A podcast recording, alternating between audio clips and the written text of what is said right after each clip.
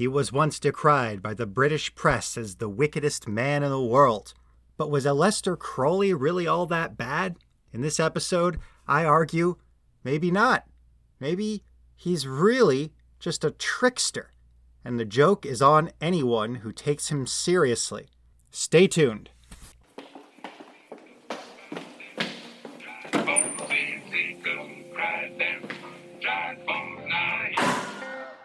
You are listening to the Spectral Skull Session Tales from the Twilight World of Myth, Mystery, and Imagination. The idea behind this podcast is that we explore claims about the occult, supernatural, and paranormal from an analytical standpoint. We're open to the existence of a world beyond the five senses, and we dismiss that dogmatic skepticism that insists that any story about the unexplained has to reduce to hallucinations, or swamp gas. But we're not committed to any particular theory or philosophy about what the paranormal is, and we realize that, whatever is out there, the answer is likely to be more complicated than any existing model or theory.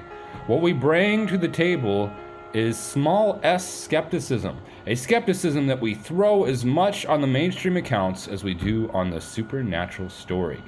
Okay, let's get started. This episode is a review of two of the greatest works of Aleister Crowley the Book of the Law and the Book of Lies. Book of the Law is the foundation for a religion that Crowley invented called Thelema, and uh, the Book of Lies is a collection of riddles and poems that got Aleister Crowley propelled to fame and greatness in the first place. So I wanted to review these books and I use these books to make a simple argument. Crowley is a trickster. The joke is on anyone who reads his works without actually paying attention to what they're saying. And this actually has a broader moral, a lesson I think that we can all learn about the value of reading. So here goes.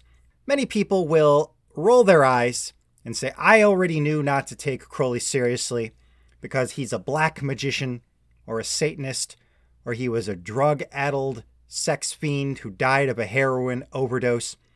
All of that is a bunch of rubbish. He condemned black magic. Uh, he called himself the Beast and often pretended to be Satan because his very religious Christian mother nicknamed him the Beast whenever he would act up.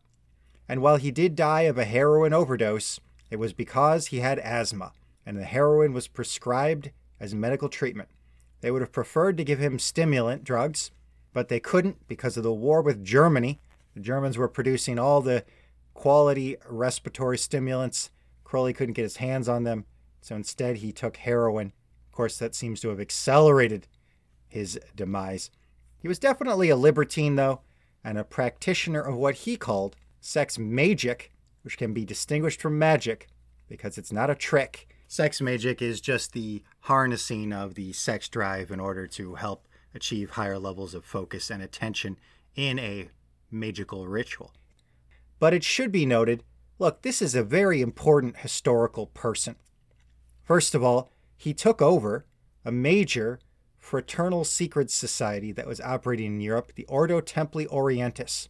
And he didn't just take it over um, by means of staging a vote or seizing control by force. They actually just put him in charge because they were so impressed by his Book of the Lies. He then turned that society into the basis for his own religion, Thelema, which has had significant influence on occultism into the 20th and 21st centuries. 20 years after his death, he enjoyed a revival in the 60s and 70s as part of the American counterculture's exploration of drug, sex, and consciousness. Timothy Leary, for example, talks about Crowley and his work in some of his lectures and writings. Um, the Beatles have often said that Crowley is Sergeant Pepper of the Sergeant Pepper Lonely Hearts Club Band. It was 20 years ago today, Sergeant Pepper taught the band to play. They've been going in and out of style, but they're guaranteed to raise a smile. So the going in and out of style is a reference to Crowley losing popularity when he dies in the late 40s, and then them being part of the revival of interest in Crowley in 1967. But guaranteed to raise a smile, the Beatles seem to have hit it right on the nose. Crowley was a jokester and a trickster. Professor Jason Josephus Storm, in his book The Myth of Disenchantment, argues that Crowley was majorly influenced by the Golden Bough, which was a popular work of anthropological religion published by a man named Frazer in the 19th century. The Golden Bough basically tried to bring together various different folk tales from around the European continent and create a taxonomy or a structured way of thinking about folk religion. Crowley was inspired by this. He wanted to do the same thing with occultism. So he worked on astrology, tarot cards, magic. He traveled the, the Far East and studied Tantra with various yogis. He was part of the Theosophical societies in Europe. So these were societies that, you know, they were trying to find out is there some factual basis for the various myths of European legend. He joined Freemasonry, various um, secretive organizations around Europe. He joined a lot of different secret societies, and he was very good at rising through the ranks because he was an intelligent man who could read. And let me say quickly, um, as an aside, you know, if you ever, I don't do tarot cards, I don't have any interest in that, but um, if you've ever messed around with a tarot deck, most people use what's called the Thoth deck today, and that deck was literally designed by Crowley himself based on his studies of European esotericism and occultism. So I think it's important to know this guy had a real scholarly life. I think that's part of why he's a bona fide occultist. But when it comes to the religion that he develops, which is Thelema, that religion, I shall argue, is a bit of a joke. We're about to get to that. So, let me tell you the very strange story of how Thelema became a world religion. In 1913, Crowley published a collection of riddles called the Book of Lies.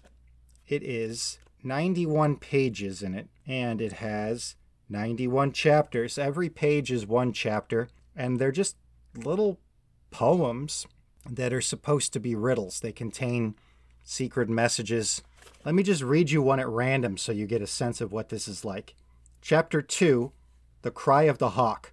Hoor, H O O R, hath a secret fourfold name. It is do what thou wilt. Four words, colon, not one, many, all. Thou, child, thy name is holy, thy kingdom is come, thy will is done. Here is the bread, here is the blood. Bring us through temptation, deliver us from good and evil. That mine is thine be the crown of the kingdom, even now.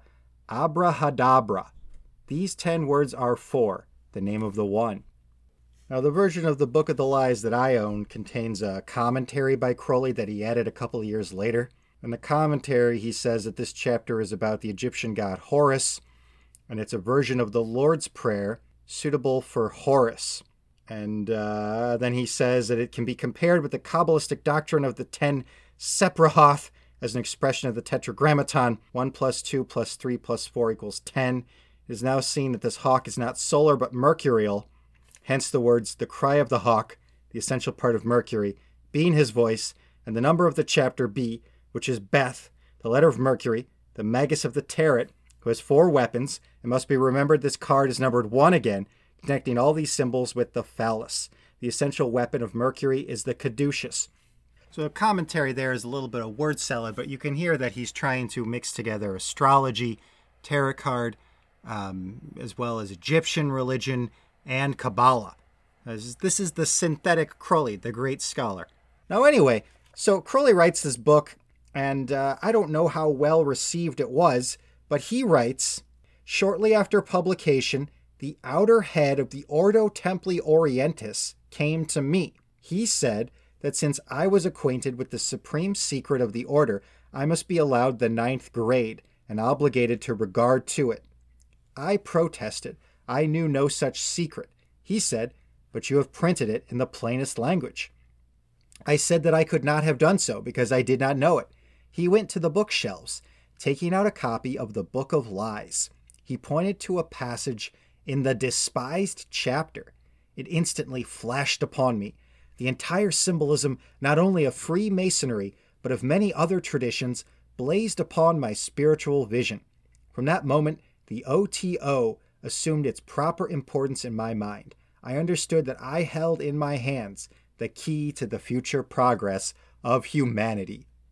So Crowley wrote this book, and then this secret society called the Ordo Templi Orientis came to him and said, You need to be of the ninth grade of our order because you already know our secrets. And it's generally thought that that chapter was uh, chapter 69. I'll just read that to you too. Chapter 69 The Way to Succeed and the Way to Suck Eggs. This is the Holy Hexagram. Plunge from the height, O God, and interlock with man.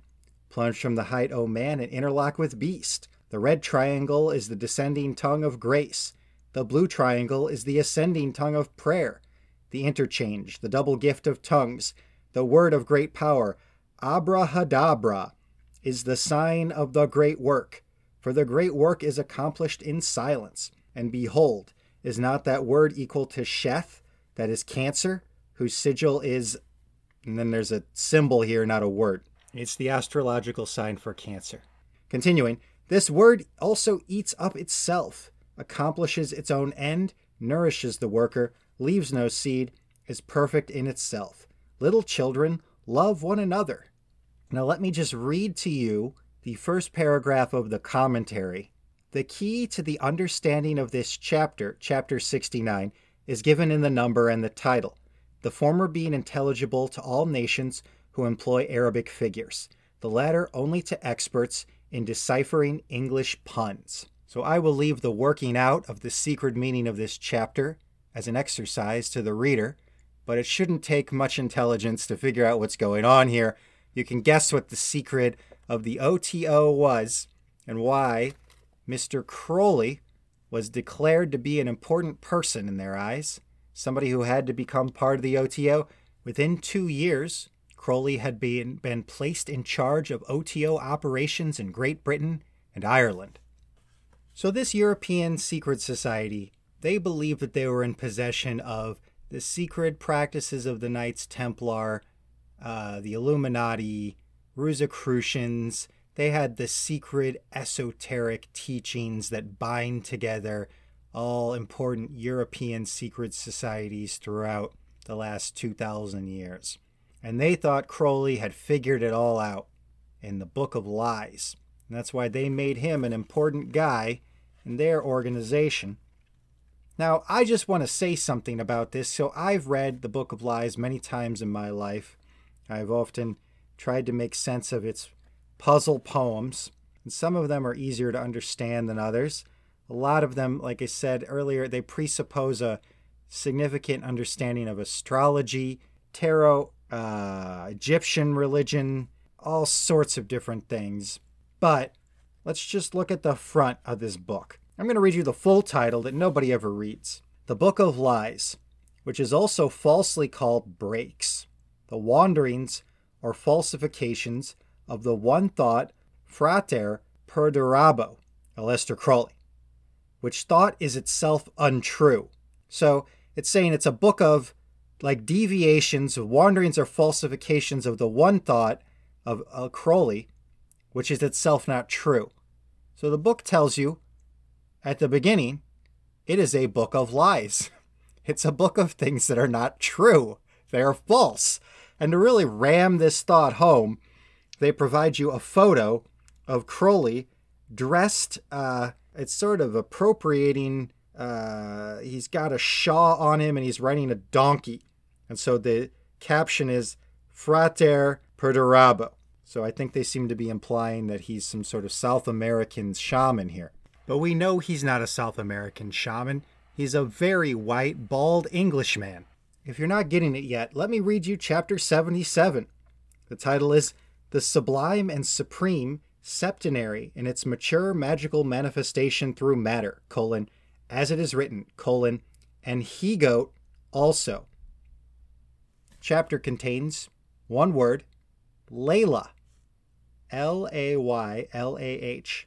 Oh, and then on the next page, there's a photograph of Laylah.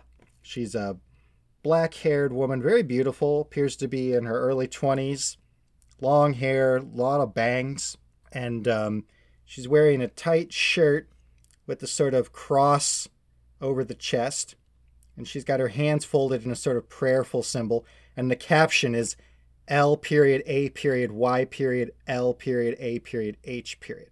Who is Laylah? She's Crowley's girlfriend. That's who she was. So she is the sublime and supreme septenary in its mature magical manifestation, in case you were wondering. Chapter 39 is titled The Luby, and it contains the it starts with the line only lubies find excellence in these words. And it ends with the line Yet a luby to thee and a booby to me, a Belasius ruby to God may be. The commentary tells us that the word luby is supposed to be the author. So that would be Crowley. Still not getting it? Let me read you chapter 88. Gold bricks. Teach us your secret, master. Yap, my yahoos. Then, for the hardness of their hearts and for the softness of their heads, I taught them magic. But alas, teach us your real secret, master, how to become invisible, how to acquire love, and oh, beyond all, how to make gold. But how much gold will you give me for the secret of infinite riches? Then said the foremost and most foolish, Master, it is nothing, but here is an hundred thousand pounds. This did I deign to accept, and whispered in his ear this secret A sucker is born every minute. So we're told it's the Book of Lies, written by a Frater Perdurabo, who is uh, Crowley in a costume. And uh, the half of these riddle poems are making fun of people who take Crowley seriously.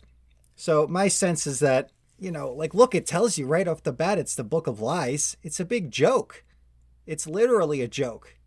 And so Crowley is laughing at you. He's literally telling you, don't take me seriously. For some bizarre reason, people took him seriously. So then Crowley basically takes over the OTO in Britain and Ireland. He expands the OTO into the United States.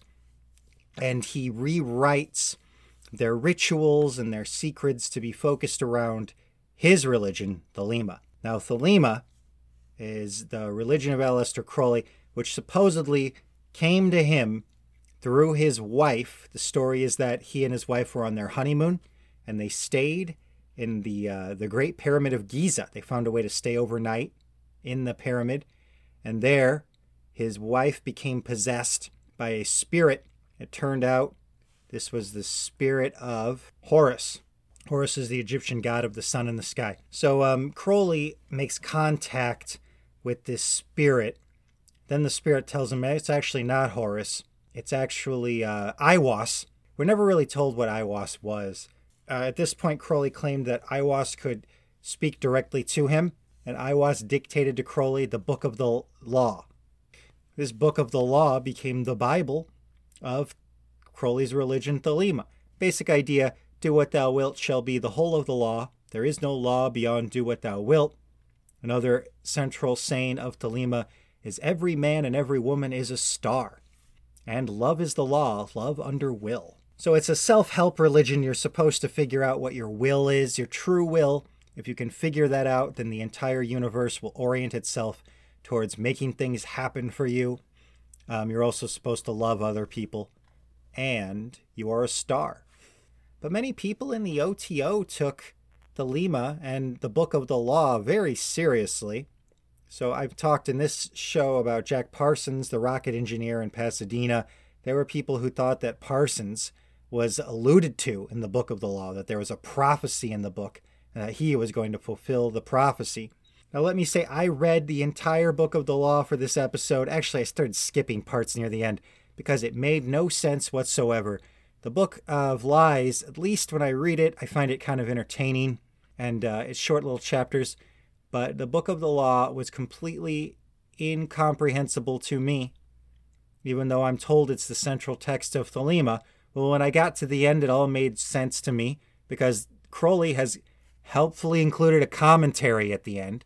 This is one of the redeeming things about Crowley. He was a real scholar. There was an academicness about him, I think, is part of what makes him a bona fide occultist. Like I said, he produced that Thoth deck for tarot cards, right? He actually he wrote a lot about astrology. He developed a system for cross referencing different gods from different religions, like telling you like, well, this god in the Babylonian system is equivalent to this god in the Egyptian system.